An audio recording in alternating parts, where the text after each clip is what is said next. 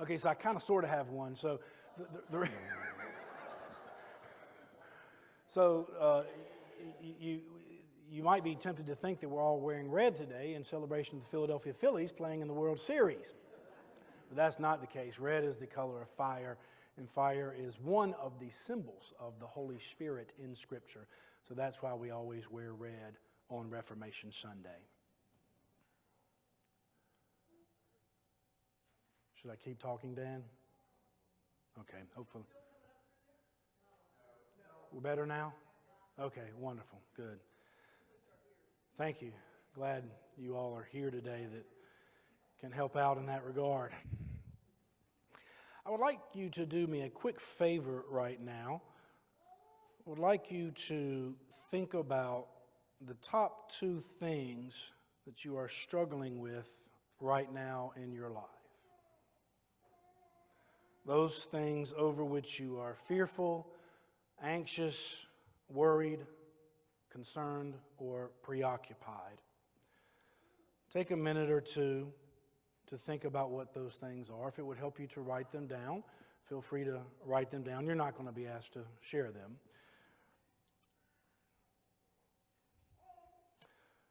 Again, things you are struggling with right now in your life, things which consume your time and your energy with worry and anxiety. Just pick the top two.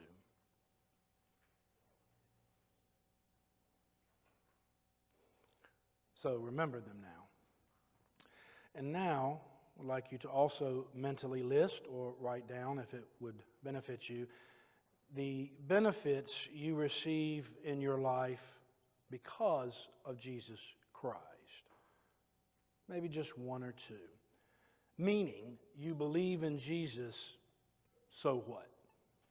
What does that give you? What does that do for you? What does that confer upon you that you would not otherwise receive if you believed in nothing, for example, or believed in another religious system of belief. So take just a brief minute to do that as well. So, the top two things with which you are most struggling, and then the top two things that are the benefits you receive from believing in Jesus Christ.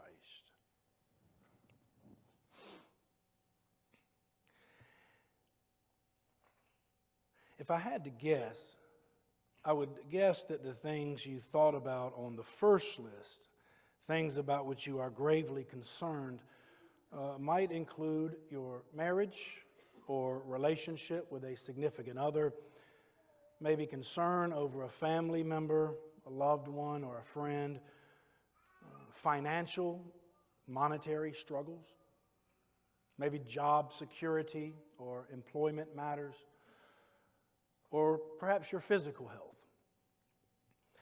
The reason you likely mention variations on those themes is because they are true, they are real, they are valid, and they are raw. I'm also guessing that few of you, and perhaps none of you, listed your relationship with God. I wonder why. The reason I bring it up today is because in our text, the Apostle Paul, its author, reveals himself to be wrestling with exactly that issue. The letter of Romans as a whole, and many of Paul's other levels, which letters, which constitute the bulk of the New Testament, concern this very issue of a human's relationship to God. One could say the same thing about Jesus' focus in the four Gospels. What does it mean to believe in God and to obey Him? What does it mean to believe that Jesus Christ is the Messiah and to follow Him? Where do we stand in relationship to God? Are we reconciled or estranged? And why? Are we intimate or distant? And why? Are we in right standing or out of alignment? And what constitutes each state? Which determines each state? This text from Romans 3 reveals the central issue to be are we saved, justified, made righteous with the presence of God, mentioned eight times in the text, because of God's grace, which we receive by faith, mentioned six times in the text, or by our works, that is, our moral behaviors according to the laws of God, mentioned nine times in the text, or by some combination of the two, grace and works. This is the central issue for Paul. It will be the central issue in 400 more years when St. Augustine disputes with the Donatists and the Pelagians over the future direction of the Christian church.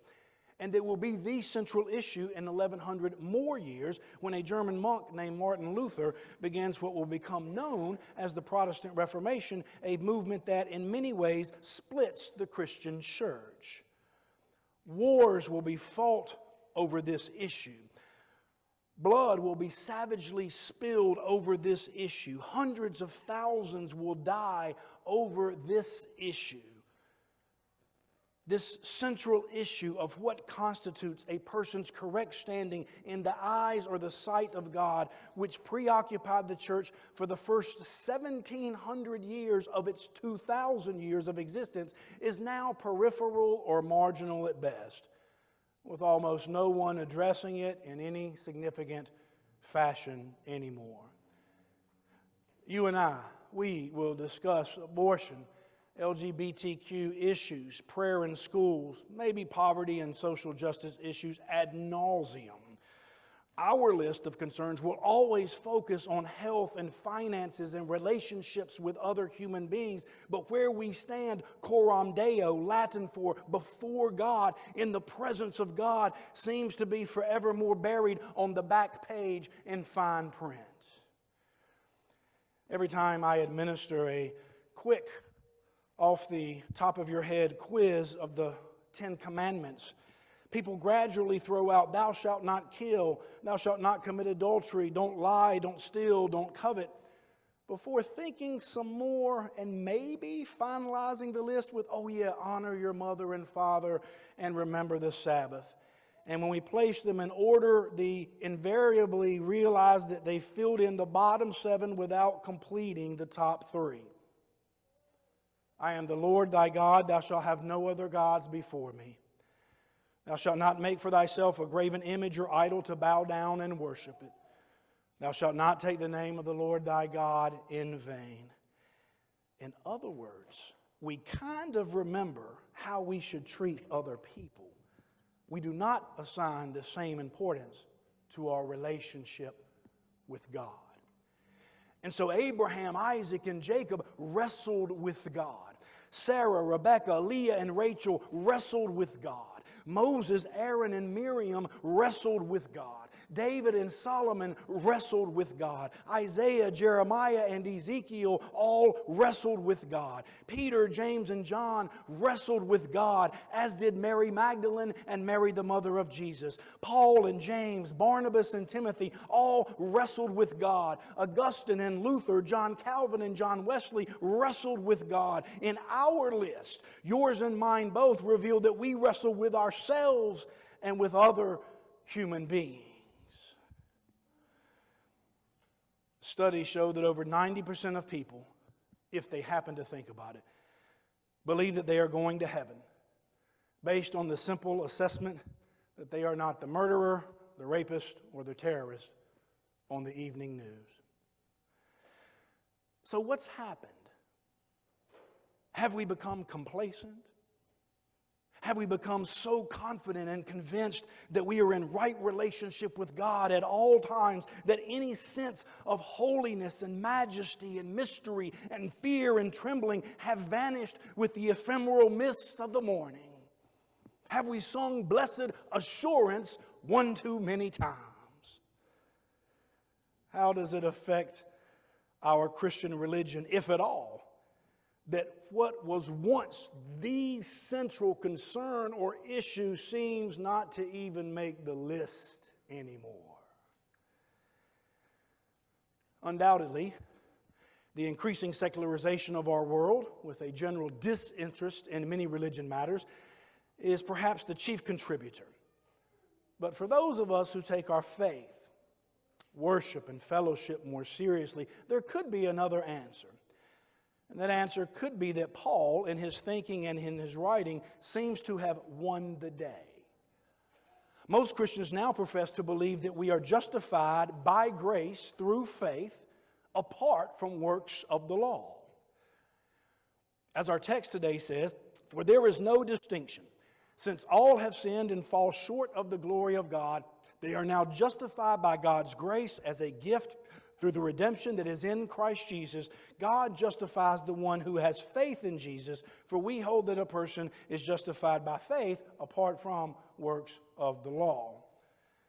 I suspect most disciples of Jesus Christ have learned and internalized that message very well, a fact which may be attested to by your second mental list. The one in which you listed the benefits you receive or those blessings conferred upon you through faith through belief in Jesus Christ. Again, I may be wrong, but my educated guess is that that second list in your mind is dominated by some variation of grace, mercy, forgiveness. Because you believe in Jesus, as opposed to another system of belief or even nothing at all, you have received forgiveness of your sins you have received grace and mercy precisely when you least deserved it. Such a sentiment would be true, correct, accurate, orthodox, if you will.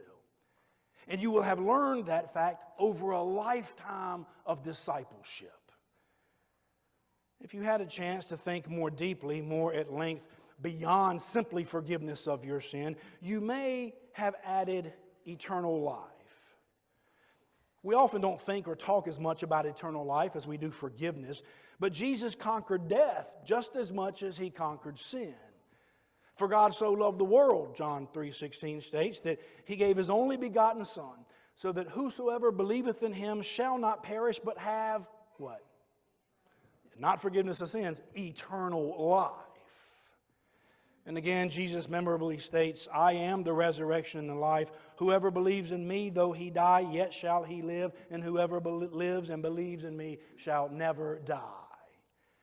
We inevitably think less about eternal life as opposed to forgiveness because of the grim reality of physical death, which unfortunately, unfortunately remains part of the landscape until Jesus' second coming and the new heavens and the new earth. Similar to our omission from our first list of our personal relationship with God, I suspect that there may be a, sec- a significant omission from our second list here. Many of us, no doubt, listed forgiveness of sins and eternal life as benefits or gifts bestowed on us by Jesus. But how many of us listed righteousness? We are quick to say because of Jesus, I am forgiven. Because of Jesus, I have eternal life. But how many of us ever think, much less say, because of Jesus, I am righteous? We don't say that. We dare not even think it because it sounds hypocritical and holier than thou at best, and it is an outright lie at worst. We don't claim the gift of righteousness because we don't feel righteous. And we don't feel righteous because we know when we don't behave righteously. We understand, you see, the concept of righteousness as a moral or ethical category. It does entail certain behaviors, of course, but it is, in fact, rather a state of being. You see, you and I tend to view sin and righteousness as behaviors, as individual acts. I committed a sin or I didn't. I performed a righteous act or I did not. But for the Apostle Paul here in Romans, the absolute height of his thought and theology and doctrine, sin is a state a power enslaving all human beings. And likewise, righteousness is a state, a power releasing all human beings. And when Jesus came to earth, his state was righteousness, which he exchanged for our state of sin. Such that we human beings dwelling in a state of sin might receive his state of righteousness. And all of this is infinitely larger than our smaller categories of individual behaviors or actions at any given moment in our lives. Paul says it best and most clearly in 2 Corinthians 5, verse 21. Scribble that down, commit it to memory, read it when you get home, meditate on it all this week. 2 Corinthians 5:21. 2 Corinthians 5:21. It reads thusly: For our sake God made Jesus to be sin, who knew no sin, so that in him we might become the righteousness of God. God made Jesus to be sin, him who knew no sin, so that in him we, you and I, might become the righteousness of God.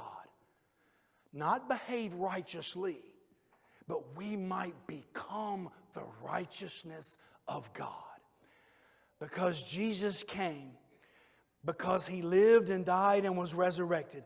Yes, your sins are forgiven. Yes, you have grace and mercy. Yes, you have eternal life. But you are also righteous. You are now the righteousness of God. And when God looks at you, because of this great exchange between Jesus and us of states of being, God sees Jesus. When God looks at you, He sees love. When God looks at you, He sees peace. When God looks at you, He sees joy. When God looks at you, He sees justice. When God looks at you, He sees righteousness. His own righteousness, mind you, but which He has freely given unto you. In two more chapters, Paul talks explicitly about, quote unquote, the free gift of righteousness that God bestows upon us. The free gift of righteousness, something we never think about and something we never talk about. And if you think only that you are forgiven, you shortchange yourself. Or more accurately, you shortchange God. If you only think that you receive eternal life, then your time on this earth is not as productive as it otherwise would be. But if you know that your salvation is a free gift, that God accepts you and values you as you are, that you are now justified by grace through faith, and that you are right here and right now, that you are righteous, oh, watch out. A commentator in an article on righteousness in the Bible says the following in his conclusion. Some scholars find the key to this whole matter in the idea of God's righteousness as a power, with the gift of righteousness being inseparable from God the giver, so that the believer is drawn into the sphere of God's power. So, technically speaking, you not only possess the righteous power of God, you are the righteous power of God. When God looks at you, he sees Jesus and righteousness. Even though you will always and inevitably commit acts of sin, you will be forgiven them because of Jesus Christ, but those will always be acts of a weak and infallible human flesh. Your state is now different because Jesus has come. What does Jesus say in today's gospel lesson from John 8? If the Son makes you free, you will be free indeed. Has the Son freed you? Yes. And so you are now freed. You are beloved. You are invaluable and precious in God's sight. You are cherished and embraced and adopted by the holiest power in the universe. You are righteous. You are righteous. You are justified and vindicated, not because you earned it, not because you deserve it, because it is a gift freely given to you by God, which you receive by faith. Look at verse 22 in the text. The righteousness of God through faith in Jesus Christ for all who believe. The righteousness of God for all who believe. And because you are righteous, you can love the Lord your God with all your heart, soul, mind, and strength and you can also love your neighbor as yourself. Because you are righteous, you can speak kindly and tenderly to other people, always encouraging them and never tearing them down. Because you are righteous, you can overflow in generosity and charity and almsgiving. Because you are righteous, you can let justice roll down like streams and righteousness like ever flowing waters in your home, on your job, and at your school. Because you are righteous, you can feed the hungry, house the homeless, welcome the stranger and the outcast, visit the sick and the imprisoned, and care for the widow, the orphan, and the vulnerable. Because you are righteous, you can preach good news to the poor, exorcise the demon possessed, cleanse the leper, heal the sick and raise the dead.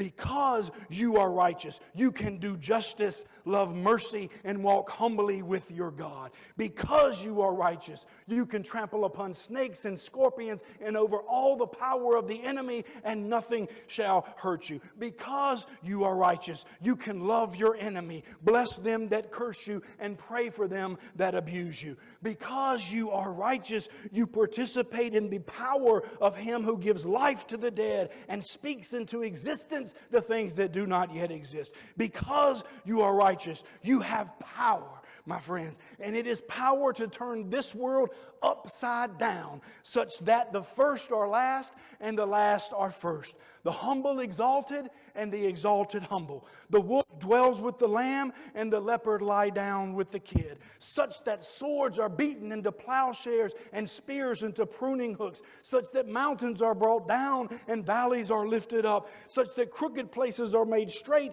and rough places are made smooth, such that all flesh shall now behold the salvation of our God. If anyone be in Christ, the Bible says, they are a new creation. The old state has passed away. Behold, everything has become brand new. The righteousness of God, you.